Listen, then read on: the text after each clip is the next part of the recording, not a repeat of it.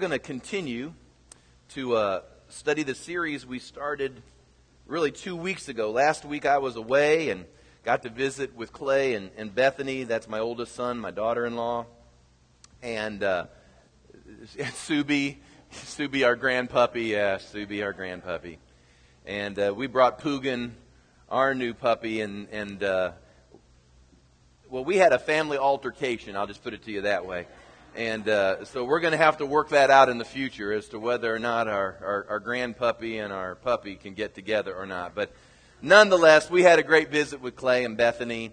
And uh, I know you had a great day here. I appreciate Pastor Noah uh, pinch hitting for me. And, and he does a great job. And it always makes me feel good when I can go down the road and know that everything's just solid and I'm not going to have a bunch of messes to clean up uh, when I come home.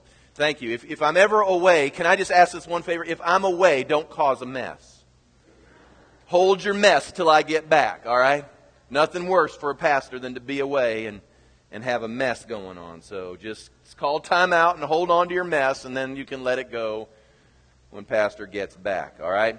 But uh, we had a wonderful time, had a, an, an incredible, awesome worship service at Free Chapel. Every time we go and have opportunity to worship at Free Chapel and listen to Pastor Jentezen, it just seems like, uh, even though I know 14,000 people are going to be there that weekend, I always feel like there was a word that was written for me.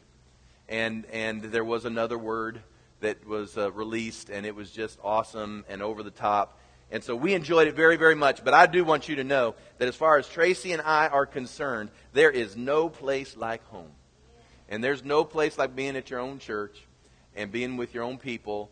And we missed you. We delighted in being away for a week, but glad to be back and glad to see all your smiling faces. But two weeks ago, we started a, a new teaching series. Uh, I've been saying it was more like a counseling series, and we've just called it Dealing with Your Dysfunction. Dealing with Your Dysfunction. Now, you would think people would come out of the woodwork for this. Uh, truth of the matter is that you would be amazed at how few people really think they have any dysfunctionality. Truth of the matter is, most folks are convinced that they're the normal ones and the rest of the universe is crazy. In fact, they're the ones that are thoroughly and completely right on target, and everyone else is the one that has the problem. But it's like I said two weeks ago there's a little dysfunction in us all. And if for no other reason, it is because you and I were born with a sin nature, which, you know, at its most, you know, uh, most, most elementary part is basically selfishness. And so, and so all of us are born with just enough selfishness and selfishness in us that it's going to cause us some dysfunction. And the last time we were together, as you will recall, we talked about decisions. Now, if you uh, didn't hear that message, I really encourage you because I'm just I'm just laying some things out in these five or six lessons that can really help you uh, get through some things in life and begin to address areas that, that are not functioning as well as you would hope they would function. And decisions are one of those things that you need to get a hold of. And if you need to pick it up by, uh, I almost said cassette, by CD, or if you'll pick it up on iTunes, you can pick it up absolutely free there and you can catch up. Because if you want to live not just a normal life, but a prevailing, triumphant, overcoming, more than a conqueror, abundant life, then you're going to have to learn how to put together good, godly decisions. Now, I put this on the screen overhead. Uh, hopefully, we can keep it up there. I'm going to I'm going to be moving quickly here, but write it down that the quality of your life at this point is directly related to the decisions you have chosen. In other words, wherever you are at today, if you're at a good place in life, you're there because you made some good decisions. Now, nobody makes perfect decisions, but, but if you're at a good place in life, you can say, well, I've made some good decisions that has got me to this good place. Now, if you're at a poor place in life, you have put together some bad decisions that have brought you to the place you are. So wherever you are this morning, you got here by virtue of some decisions that you made. Now, knowing that, listen to the second half of this. The quality of your future is directly related to the choices you will yet make. Now, I believe that with all of my heart. I believe God is good and He has a great plan. His purposes are awesome. I believe He has a destiny for absolutely every single person. He wants something to happen in your life that's fulfilling and brings contentment, that'll meet your needs, that'll prosper you, that'll bless you, that'll, that'll overtake you in blessing. These are the promises of God's Word. But we have to respond to His moving and activity in our life. And responding means a decision. And if you want a great future, then as God begins to paint this, this portrait to you, you've got to make some decisions to begin to move in that direction. Now, as we get started in all of this, I want to take just a moment and I want to define, you know me, I like to start at, you know, floor one, ground zero. Let's define dysfunction. I remember now years ago when I was in seminary, I was in graduate school, and you took all these different classes. And one of the one of the classes that they had for you to take was called pastoral counseling. And in this pastoral counseling class, um, they would they would help give you some general instruction as to how to begin to counsel people, how pastors counsel people, spiritual counseling, some psychology was involved in that as well. But I remember that in order for us to kind of grab a hold of what was going on out there in the, in the mental health community, we had to know some of their terms. And so uh, we began to learn about things like neurosis and psychosis. You know, what was the difference between a neurotic and a psychotic? And I remember the joke we used to say. I realize it's not funny if people face it, but the joke we would say in order to remember it was that a neurotic was someone who thought he saw castles in the clouds. A psychotic was one who lived in those castles in the clouds. Now, I cannot tell you how much true neurosis or psychosis exists in our country, or for that matter, the church. But I can tell you, we're not whole as a people. If statistics are true, and most of the time I think statistics are, that there are enough crime being committed, and infidelity, and divorce, and abuse, and addictions, and depressions, and all the other things that happen in people's lives, if these things are any indicator, it takes no sociologist to tell you that people really need help. I was on a remnant conference call this week. For those of you, I think I mentioned it before. Um, Pastor Larry Stockstill has a real heart for this nation, and so he divided the nation up easily into the 50 states, and he found somebody in each of those 50 states that he could uh, interact with and he could begin to communicate with. And uh, we are helping him, those of us that are representatives of different states, we are helping him uh, try to find a way to, number one, is bring back some sense of functionality to the ministry. Because how many of you know if the head's sick, There's a lot of things that flow down from the head. So we, we want to help get the ministry whole, as well as help get the nation whole again. And uh, there were 40 pastors on that particular call from almost every state, obviously, of the Union. And uh, we're doing our best in order to network and do what we can in our individual states in order to reach out. In fact, I might just share this with you that if you are here, and a lot of you, of course, you know pastors all over, and I'm not asking you to go recruit or anything like that, but you might mention to them that there's a movement that's happening of pastors who just are tired of the silliness that we see on Christian television, who are just tired of this, this absolute lack of character and integrity that is demonstrated today, and it's accepted. That's what's even scarier and, and, and that there's just this movement of men that's not self righteous in any way, shape, or form, but just doing their best to try to get things back on target again so that we can alleviate the hand of judgment that's going to come to this nation if we don't get our acts together and in a hurry. I realize America right now thinks it's impervious to judgment. I don't know about you, but all it takes is a little swine flu Now, I know we chuckle, and I did too. But do you realize you could shut the educational system down like that? And according to Deuteronomy 28, it says that the nation that does not obey the voice of the Lord its God will face pestilence and disease. Don't think that this somehow gets by us. Don't think somehow that we have such technology and such medical knowledge and science that somehow or another we can escape it. If all of a sudden God just let or allowed a disease to be released in the earth, we couldn't, we couldn't mobilize quick enough. Do you understand? Swine inoculations won't even be available till the fall. This isn't to solicit your fear. I believe Psalm 91 to be true. That his angels are set as a guard around about me, that no deadly pestilence is coming my way. See, that's why it's time to get our act together because you know what? If you're not, if your act isn't together and you're not walking in obedience, then there's no hedge. Uh, oh well, we'll just this, that's another message for another day. But on that phone call was also Tony Perkins, and some of you may recognize his name. He is the president of the Family Research Council, and a lot of times they'll put him on Fox News or CNN or cable news. And uh, he is on the front lines of all sorts of political and cultural happenings in America. And he said that from a political standpoint, we are culturally going full speed in an anti biblical direction. Now, let me tell you, I pray for our president and I pray for his family, and I want so desperately for him to succeed. I think there's so many good things that could come from our new president.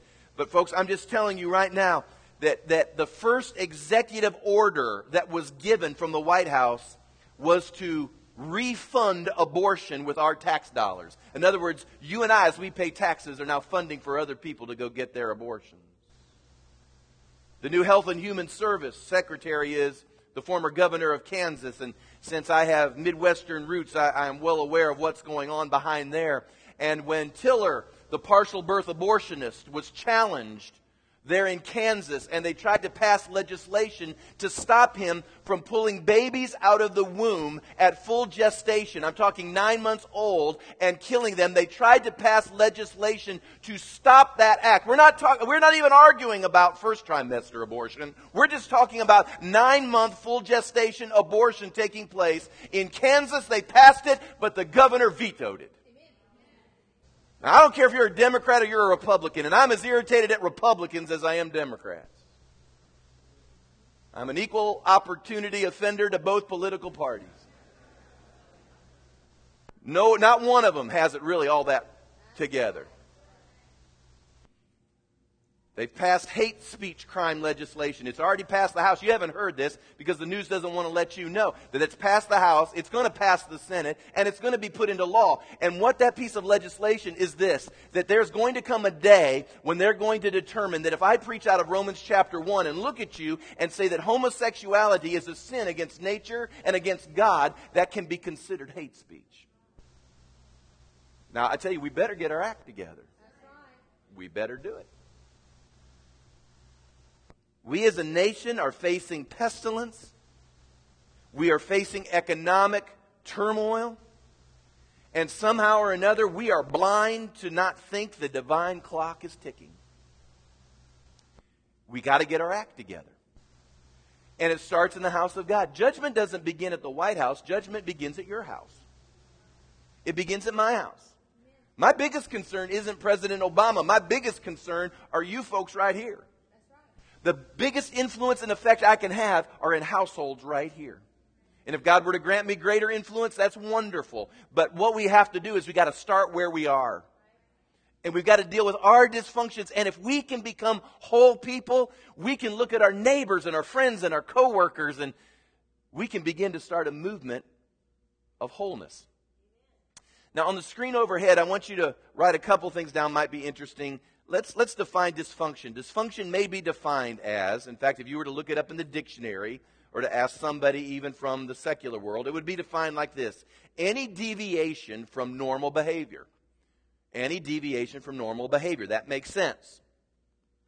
But I'm going to suggest to you this morning that, that normal is being redefined in our era. What was once considered decades ago abnormal is now considered normal. What was considered unthinkable is now considered acceptable. And, and, so, just to throw up that definition to say any deviation from normal behavior, what's normal? You all know in the day and age we live in, in, I mean, normal. What is what in the world is normal? I mean, I don't watch this stuff, but I know enough to know that if Jerry Springer is normal, we in trouble. Sure. So, so I'm going to redefine that so that you can understand where I'm coming from. I believe that dysfunction, as we as Christians should understand it, is this any deviation of behavior from God's intended design. Any deviation of behavior from God's intended design. We can look at people who are dysfunctional in the earth we know them to be. I mean, right now, I'll just, well, I've already opened the can. I know there are people who struggle with homosexuality and homosexual tendencies. And in the society we are living in, what we're saying is enable it, marry it, be okay with it. And so suddenly, that original definition is no longer adequate, at least in my mind. So we've got to understand that if we want life to work right, we're going to have to begin to think like God thinks. There are many things that the world calls normal that aren't. The reason society and marriage and families are in such a precarious position as many are in is because we haven't really grasped normal. It's normal. Think about this. It is normal today to be incredibly in debt. It's pretty much normal. I mean, do you know of anyone that's really not in debt? I realize some of you may not be, but by and large, they'll, they'll announce every Every person in America, every household has X amount of debt. It's becoming normal. Normal, listen to me. I hear this. It's normal to have children who rebel. Yeah, it is. In fact, I've heard Christian parents say this every child has a prodigal season. I'm just quoting things that Christian parents have said. Every child has a prodigal season. I've heard that. It's amazing how they always want to compare their children to the prodigal, but why don't they compare him to the Lord who was found in the temple at 12 years of age? Say, we've, we've got to rethink some things. I've heard parents say this well, they're going to have sex anyway. That, see, that's becoming normal.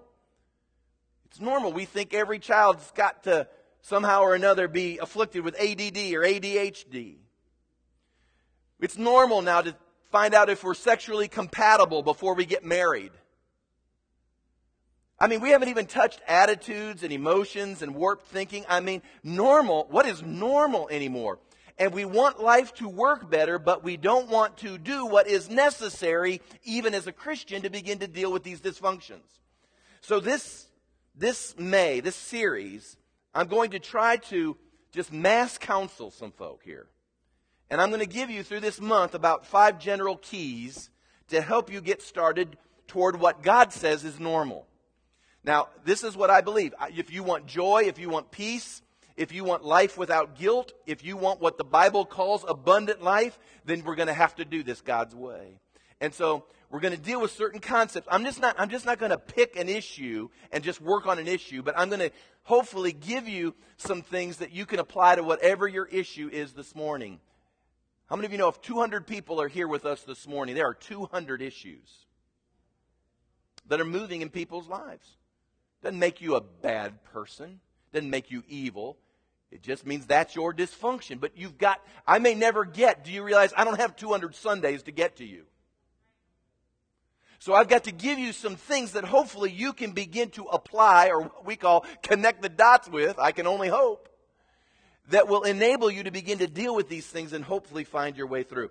And so we dealt with decisions two weeks ago, and now what I want to talk about this morning, and if you found the book of Job, turn to chapter 5. I'm going to be reading verse 17 here in just a minute. I want to talk to you about what I've been called embracing the need for correction. Embracing the need for correction. In Job chapter 5, and I have read Job for years, and every time I read Job, it's not an easy book. I don't think it's nearly as easy as some people have made it, and, and, and, and I've come to some conclusions about it myself. I believe Job was being challenged, obviously, by the enemy. It is clear. The Bible says that he was a blameless man. He was practicing covenant. His household seemed to be in order. The kids were practicing covenant. The wife was a part of it as well.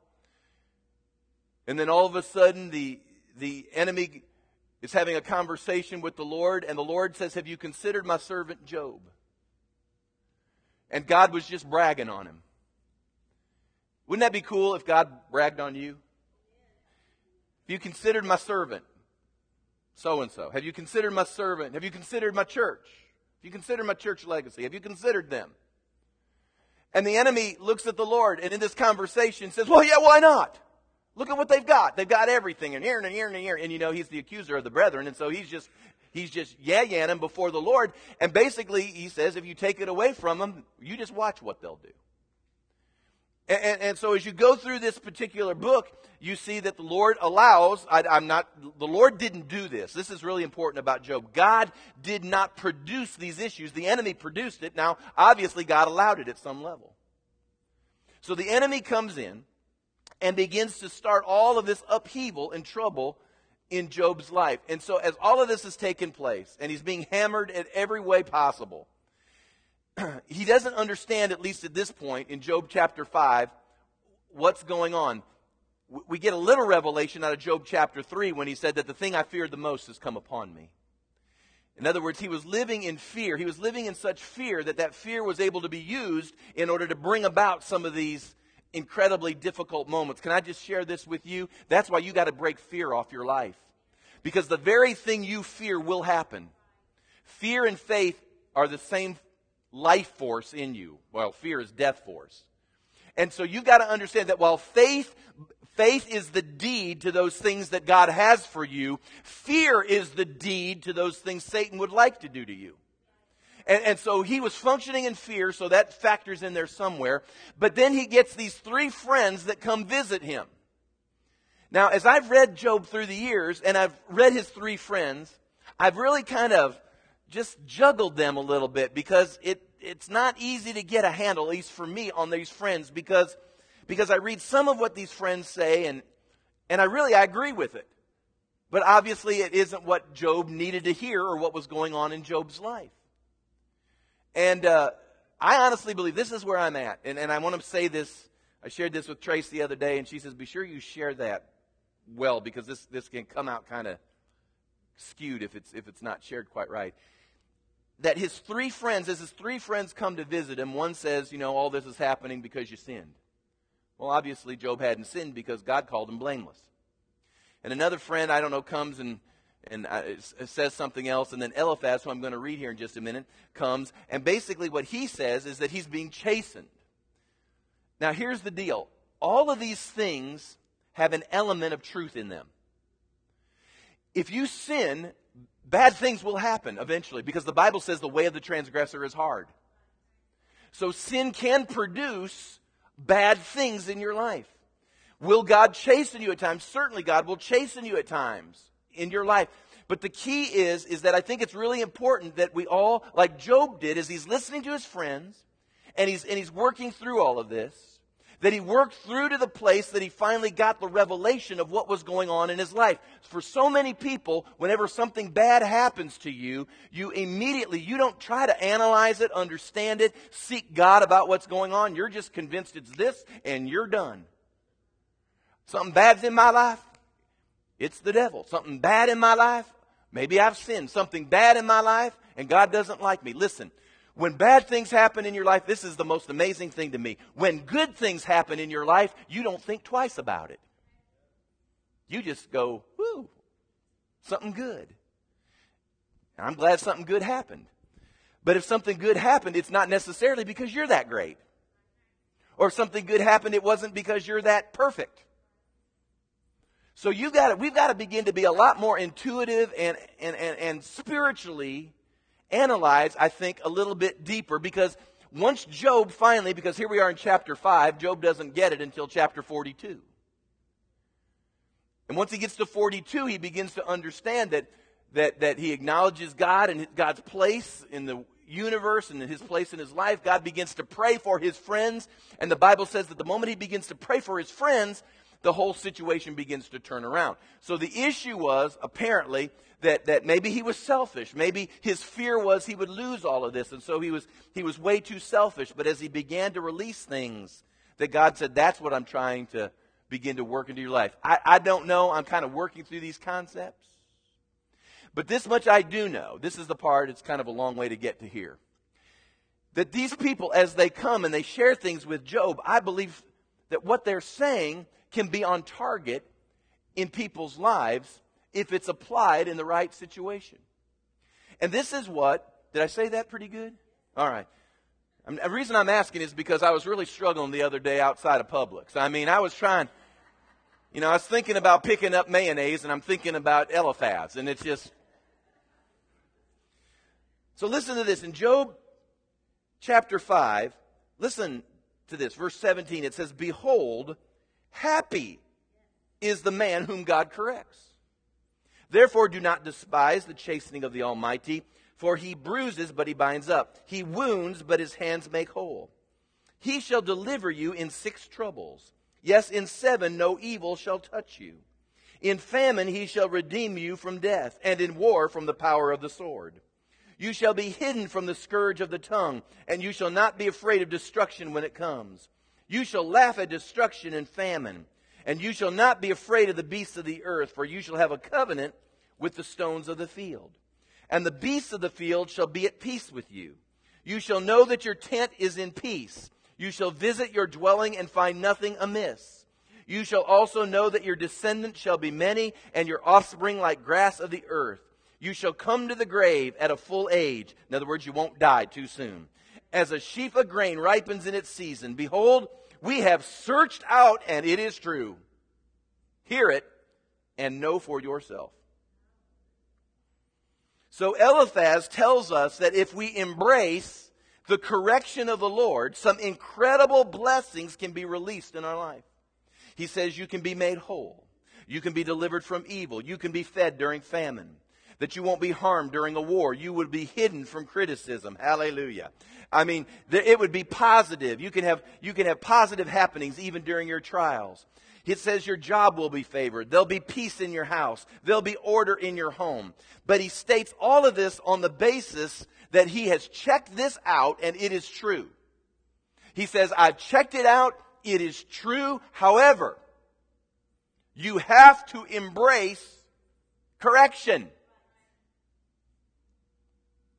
It's very, very important because we'll like verses 18 through 27. It's just that verse 17. You got to embrace correction. Now, now that's, that's where we start when it comes to dealing with a dysfunction. And listen very, very carefully. If you refuse correction, you ought to write this down too. I tell you, there's a lot of things you ought to write down today. If you refuse correction, you will deal with consequences. I want everyone just to repeat after me. I want you to say this. Say, say, if I refuse correction, I will reap consequences. You got to know that. Correction actually circumvents consequences in your life. How many of us know people at this very moment, Christian people, that are living a life full of consequences because they were incapable of receiving correction? God didn't spare them from that. They don't understand it. They, they don't understand why God doesn't help and bless and do these things. They don't, they don't get that God says, I, I, I can bless, but, but your character is more important than my blessing. I really want you to look more like Jesus. I want you to function more like He did. That's how life's supposed to be lived. So, so if we don't want correction, we're going to live a life full of consequences. Now, let's go to this. Why is correction so important? Now, this is going to be counseling 101. Listen to this. Why is correction so important? Number one, it is because you don't know everything. No one here knows everything. No one knows everything about marriage. No one knows everything about parenting. No one knows everything about relationships. No one knows everything about friendships. No one knows everything about God. No one knows everything about the Bible. No one knows everything about ministry. The minute you think you know everything, you're in trouble. Because the minute you think you know everything, you are reaching an unteachable, uncorrectable place. And because you and I don't know everything, it is highly likely that we will make some decisions that will need correction. This is really interesting. Contrary to popular opinion, 18 may give you the right to vote, but it doesn't give you the right to have any sense.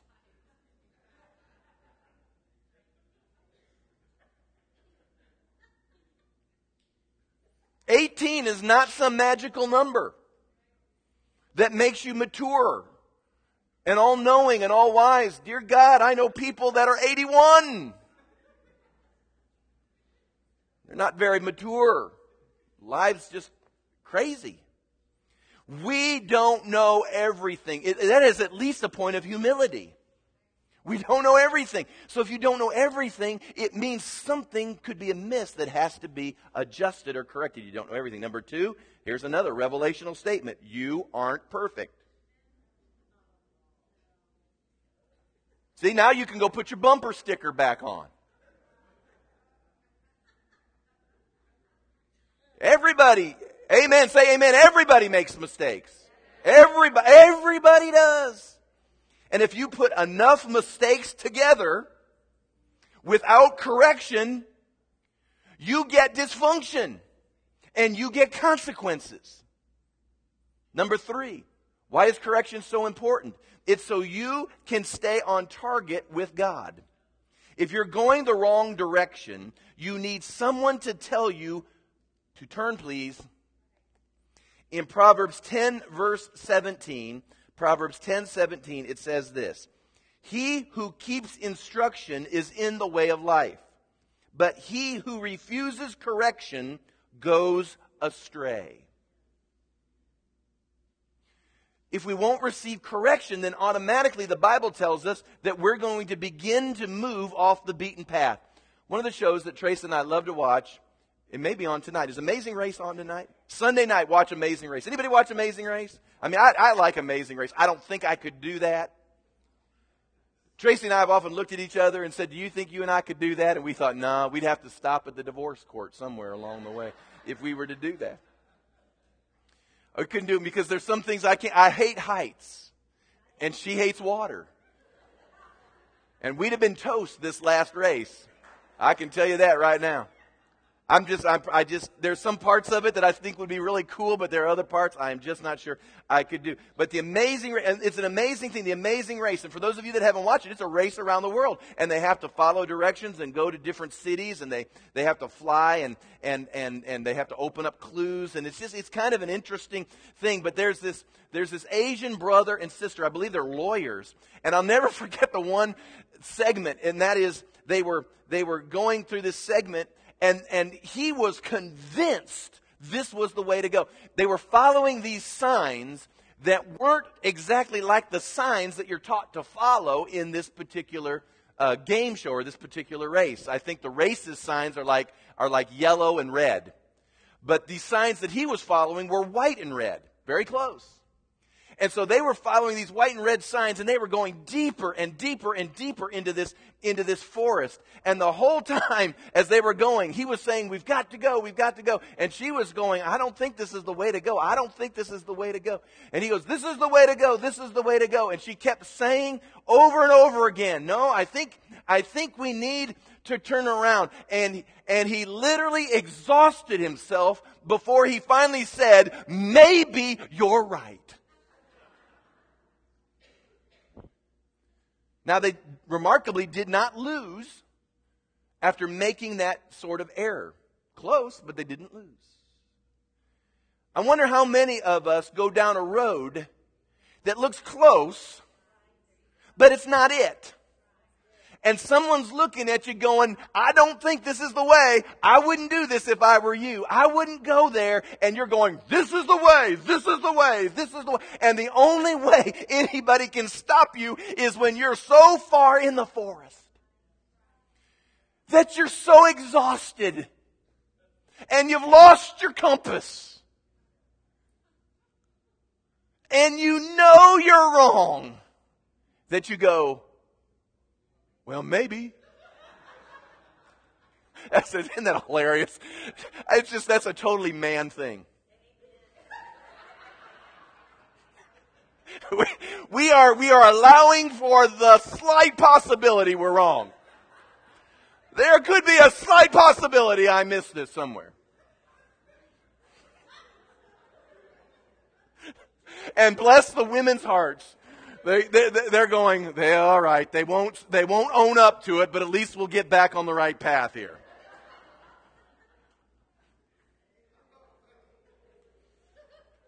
But if you're going to stay on target with God, sometimes someone's going to say, this is not the right sign. This is not the right direction. This is not the way to go. You can stay on target with God. Now, I know this one is, this is just biblical. You aren't going to believe me till you read it. But number four is, why is correction so important? Because it keeps you from looking stupid.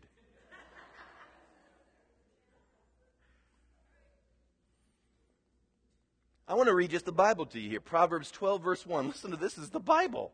It says, Whoever loves instruction loves knowledge. But he who hates correction is stupid. That's the Bible. But it says that he who hates correction is stupid.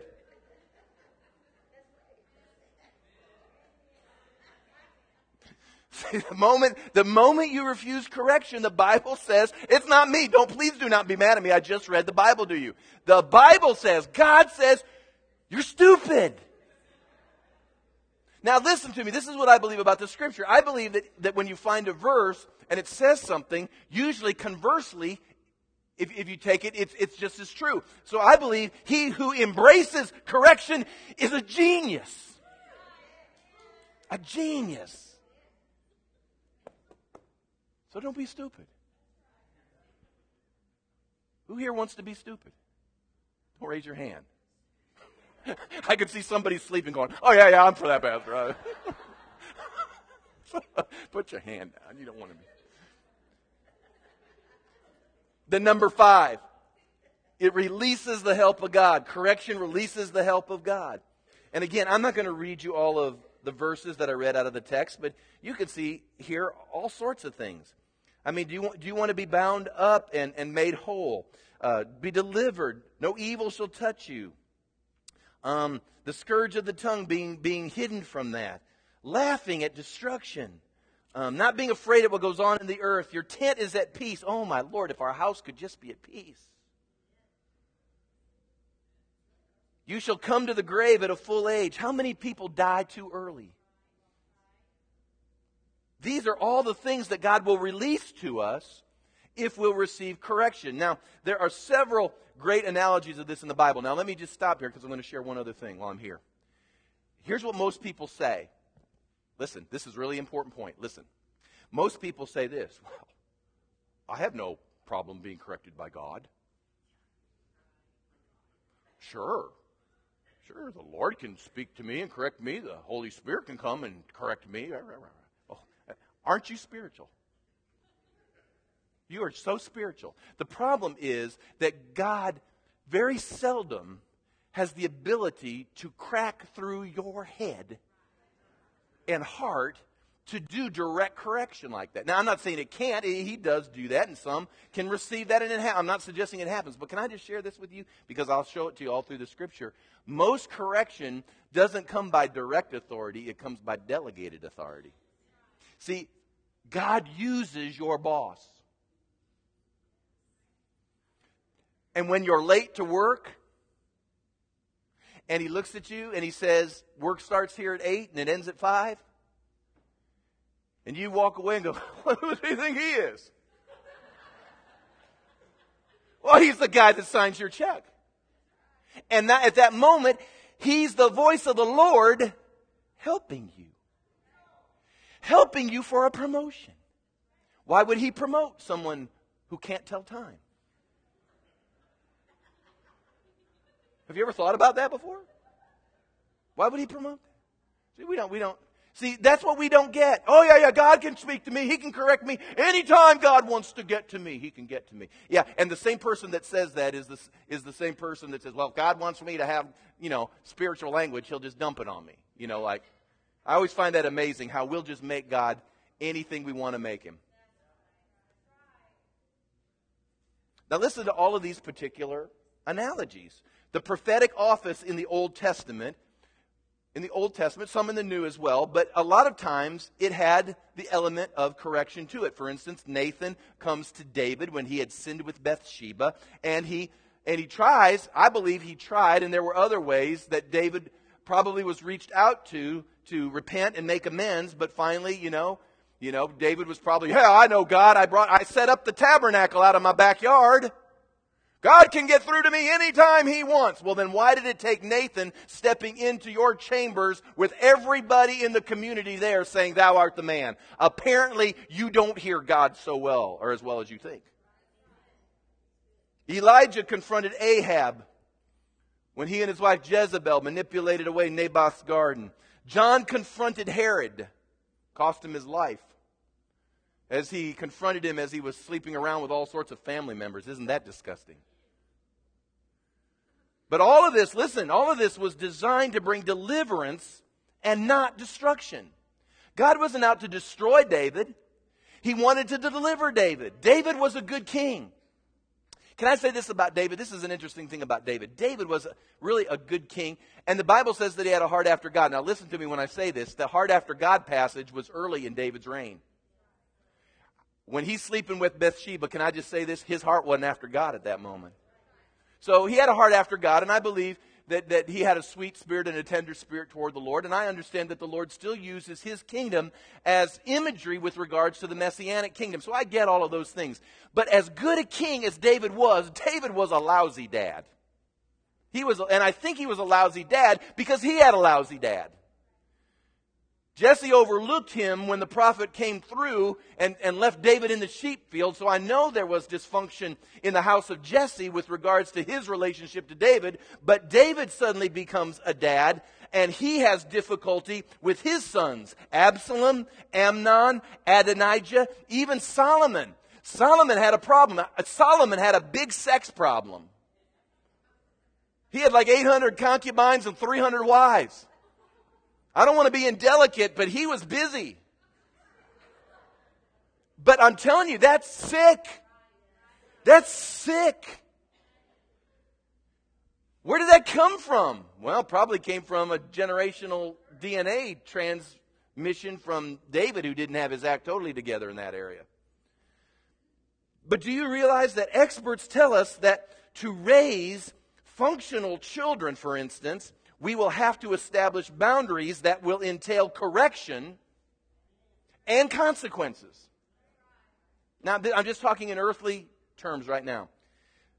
If we want children to hit their destiny, if we want children to have a great future, then we've got to understand, moms, dads, there are corrections and there are consequences. Parents that refuse to correct or even allow consequences, because I've known parents through the years that any time that there was a consequence finally to their behavior, the kids' behavior, they would bail them out. They'd bail them out of their problems, bail them out of jail, bail them out of their hurt, bail them out of their failure. Do you understand that when we bail our kids out of certain consequences, we are circumventing the law of God that says, what you sow, that you will reap? Now, you see, the reason we don't think that way is because we've not been renewed in our thinking to think biblically. Now, I love my kids and you love your children. We all love our kids as, as much as anyone could love them. But folks, they aren't going to get where they need to go unless there's correction. And if they won't receive correction, there has to be consequence. So it is with all of us. We're the children of God. We were out and around town the other day, and I'm just amazed at the generation we live in. We, we live in a generation that's rude. Now, I tell you, I'll just tell you how we don't think this is biblical. We don't think issues of rudeness is biblical. But can I just share this with you? The Bible says, and I'm quoting the Bible, love is not rude. 1 Corinthians 13, everybody knows that chapter. Love is not rude.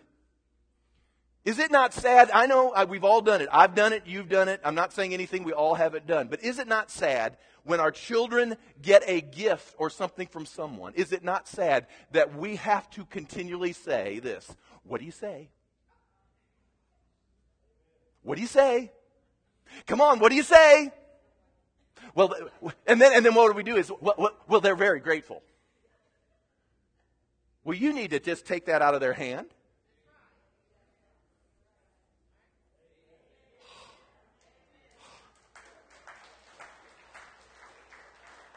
See, see, what's the consequence? If they're not going to see, that's just gentle correction. What are you going to say? That's just gentle correction. What are you going to say? A rude generation. Are you thinking about how they how they interact and they act at school and at church and in other people's homes? Because if you don't correct them today, a judge will correct them someday.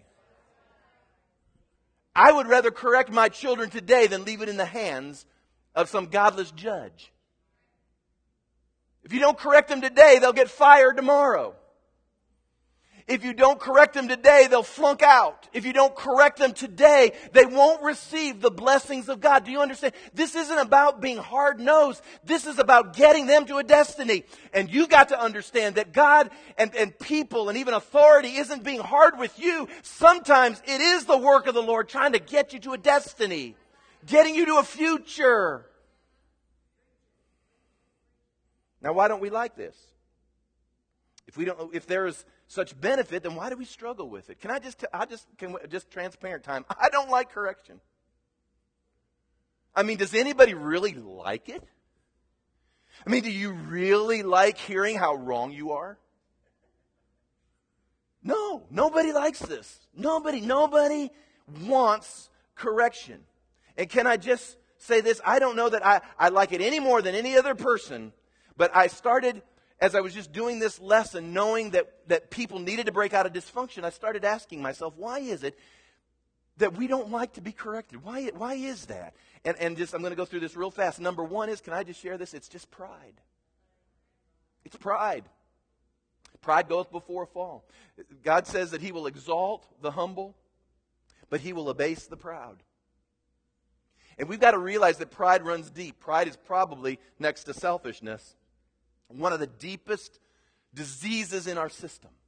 We don't want to admit when we failed. We don't want to admit when we're wrong. Number two, I put down here feelings of failure. I, I, know for me is that I want to do well. I desire to do well. I don't want to disappoint. I don't want to do anything that would make someone upset. I want to live for God. I want all these things. And then when I'm told that I didn't measure up, then these feelings of failure begin to manifest. And, and so we don't want to hear it. I don't want to hear that I failed. I don't want to hear that I didn't live up. Maybe, maybe that's perfectionism. Maybe, maybe there's a twisted understanding in there. But a lot of times we don't want it because we felt like we failed. Can I suggest this to you? That maybe if correction comes, it's the mercy of God that's getting you back to success. Now, that, that's going to take a, a mind switch, a mind renewal. Number three, I wrote down here is the reason we don't like it is because sometimes it was applied abusively that, that you experienced correction at some level and, and it was abusive towards you. Now, the key, I believe the key to correction is presentation. But let me be clear some people's feelings are so easily hurt that you could serve it up perfectly and it would be received as if you were being abusive. I'll just go back. If you come in late to work and your boss says you need to be here at 8 o'clock, I know some people that had quit. And walk out and say, Can you believe this? And, and, you're going, What? He wanted you there at 8 o'clock. That's what he wanted. He signed your check. He has a business to run. He just. Are you with me? I, I mean, it doesn't matter. You, you, you can present it, you can put a bow around it. You can give three, you know, I've heard this before. Give three words of encouragement to one word of correction. You can you can doctor it up all sorts of wonderful, nice ways. But the truth of the matter is, some folks have reached the place in our society today that to hear that they could be wrong, it doesn't matter how it comes to them. It's gonna be, they're gonna act like they've been abused. And that's not a, now, you know what that is? That, that's a slap in the face to those who have really been abused. Can we just get honest? Few of us, there are few of us that receive correction at an emotional level very well. I'm just standing here talking to you. I, like I said, this isn't something I do headstands over. For most people, when we're corrected, it is everything we can do to not get defensive, to not get wounded, to not get offended, to not be upset, not to justify, to enter into our defense mode, to whatever it is we do. That is why next week, the next lesson is I'm going to have a topic for you that's going to be perfect for Mother's Day. By the way, guys, it's Mother's Day next Sunday. It's Mother's Day. Don't be stupid. All right. But we're going to talk about how that works, how that dynamic works to break your dysfunction. I hope, I hope you know, there's a, there's a good turnout for that as well. But you know why America's so dysfunctional as a nation? It's because we've reached the place that we are uncorrectable as a nation.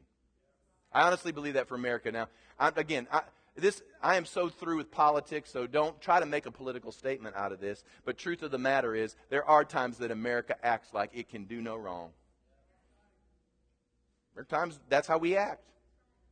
It's because we have reached the place where we think just because we have the greatest economy, the greatest standard of living, where it seems like everything's just so great and we're better, you know, in, in the natural outgrowth of life, so much better than the rest of the world, we just think somehow or another we've got our act together. And can I just share with you that's wrong. It's the same, it's, it's, it's the same concept on a grander scale as if I were to stand here and look at you and say, Donald Trump thinks he's got his life all together. Oh, yeah, just because he's got a billion dollars and he owns skyscrapers in New York and he's got a television show and a brand name and all this, and everybody just ooh ahs over him and Mr. Trump, and he's got his helicopter, he can go here, there, and the rest. So he must be okay. No! Not even close. And it's because there is no ability to bring correction into that situation. We refuse to listen to men and women of God.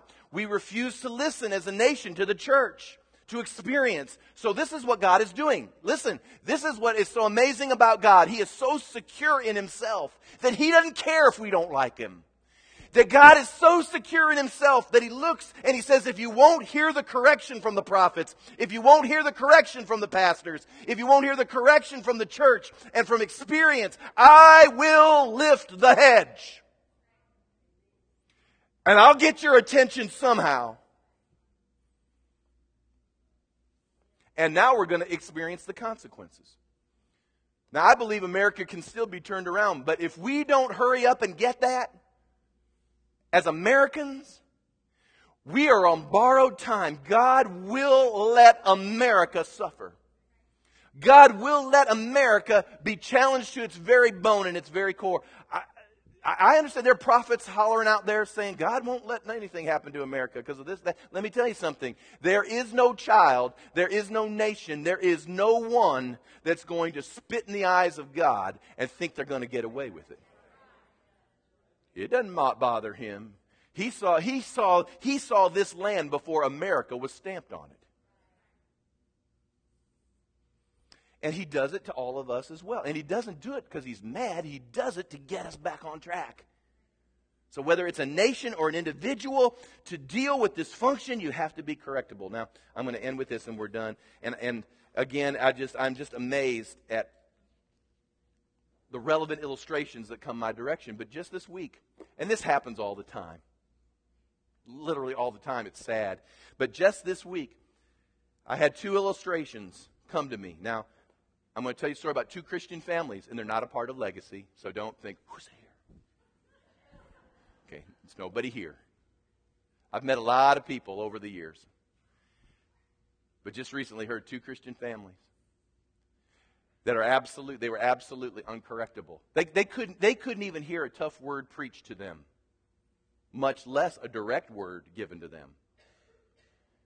And uh, just t- totally uncorrectable, and now life, life is absolutely collapsing. One of the families decided, I mean, they were, they were really, as I understand, very spiritual and in tune, and all of a sudden it's, you know, you know, God isn't alive, He isn't around, I don't want anything to do with them, and they've gone another direction. Another one's gone back to their alcoholism, back to those ways. And it all stemmed, I can tell you this, what it all stemmed from, it didn't stem from the fact that it was a wilderness experience. It, I'm sure wilderness has come and these things are true. It didn't stem from the fact that somehow or another that, you know, God didn't love them like he loved other people or it stemmed from the fact that they just couldn't hear one simple thing of correction. Just just be teachable. Not to hurt you, not to harm you. Nobody gets any sadistic pleasure. Well, maybe there is a little sadistic pleasure. I don't know. No. But it's blessed is the man who receives correction because the future is bright. The, the, the, the future is limitless. And if, and if we'll do that, if we will do that, we can avoid consequences. Because one way or the other, God's going to do his best to reach out to us. Do you believe that? Don't go the hard way. Don't go the pain way. Don't go the way of the transgressor. It's hard.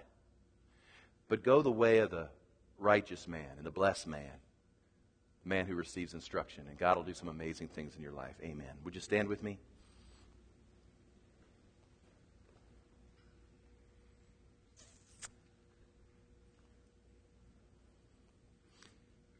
This with our eyes closed, our heads bowed.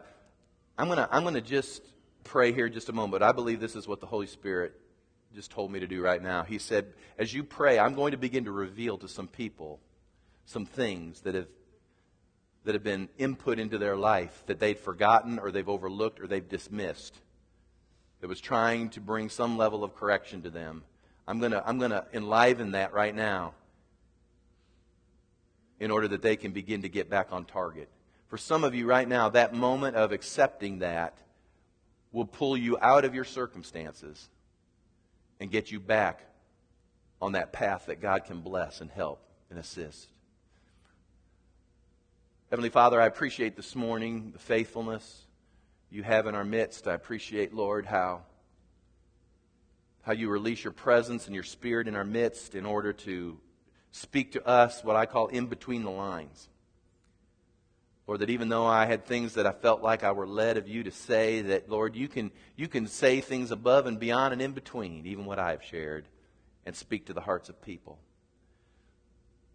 Lord, I can tell you right now, as I said earlier, I believe that in the midst of this place there is a great people, a great nation. But Lord, we'll only remain a great people and a great nation as we remain obedient, as we stay on target, and as we implement correction so we don't have to experience consequence. Lord, I pray right now that if it be pride, that, Lord, we just one more time go to the cross and die to that pride. If it's feelings of failure, Lord, I pray right now that somehow we would be able to shake out of that soul emotion and that somehow we would realize that though it doesn't feel good, that, Lord, ultimately it is good. Lord, that's really, really hard. I confess to you, that is really, really hard at times. But Lord, I believe your Spirit can help us. Lord, I pray right now, Lord, that we would be people who could, Lord, not in abusive ways. We don't want to receive abuse, but we do want to receive genuine, loving correction and input into our life. Lord, help us, help us to get our feelings off our shirt sleeves. Lord, help us quit wearing our feelings just on the outer shell of our skin, and all we have to do is just be brushed, and somehow or another we're twisted.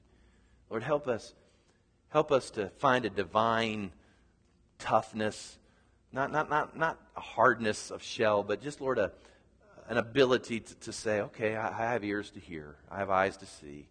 I really want, I really want to hit the target. I don't want to live all my life and find out I've been stupid. Lord, help us in that regard right now. I believe, Lord, that your word is true. That if we will embrace that, not just from you as you interact with us on a personal basis, but Lord, even as we interact with authorities and as we interact with our spouses and as we interact with just everyday boss and, and situations of people. And Lord, nobody's called us to be the great corrector, but Lord, there are times there's a legitimate place to hear the voice of another say, you need to consider this. Lord, give us a good spirit if we're the ones that have to say it, but at the same time, Lord, give us a good spirit if we're the ones that have to see it and receive it. But Lord, I pray right now that as I've I've just instructed and counseled and taught your people as best I know how. I pray, Lord, that now the the blessings of Job 5 would just ignite in them and that they would begin to see that, Lord, all that was promised can come to pass in their life if they can get a hold of some of these precepts. Lord, I believe you want to bless this church. You want to bless this people. I believe you want to turn us around as a nation. I believe, Lord, that, that if we don't do something radically quick, that we may not hand off the same nation to our kids that we had. Lord, help us. Help us find the strategy to do that. Would you just, right as you're standing, would you just begin to love the Lord? Let's just do that this morning. Would you just, some of you, if you're comfortable, maybe if you're not comfortable, just step across the line and, and begin to lift your hands to the Lord and begin to bless the Lord. Bless the Lord, O oh my soul. And all that is within me, bless his holy name. You are good and you are great. And Lord, you do, you do. You have certainly your purposes and your interests and your agenda. And Lord, we're stepping into that. We want to be a part of what you're up to in the earth. And so, Lord, we honor you today. We receive with gladness what your word has shared with us. Lord, we receive that into our system. Hallelujah. Hallelujah. Blessed be the name of the Lord. In Jesus' mighty name. Amen. Can you give the Lord a big hand? Praise God. Praise God.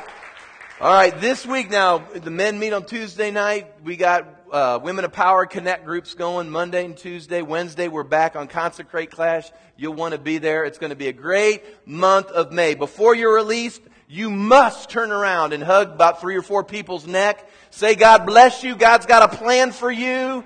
I'm so glad I know you. And God bless you. You're released this morning.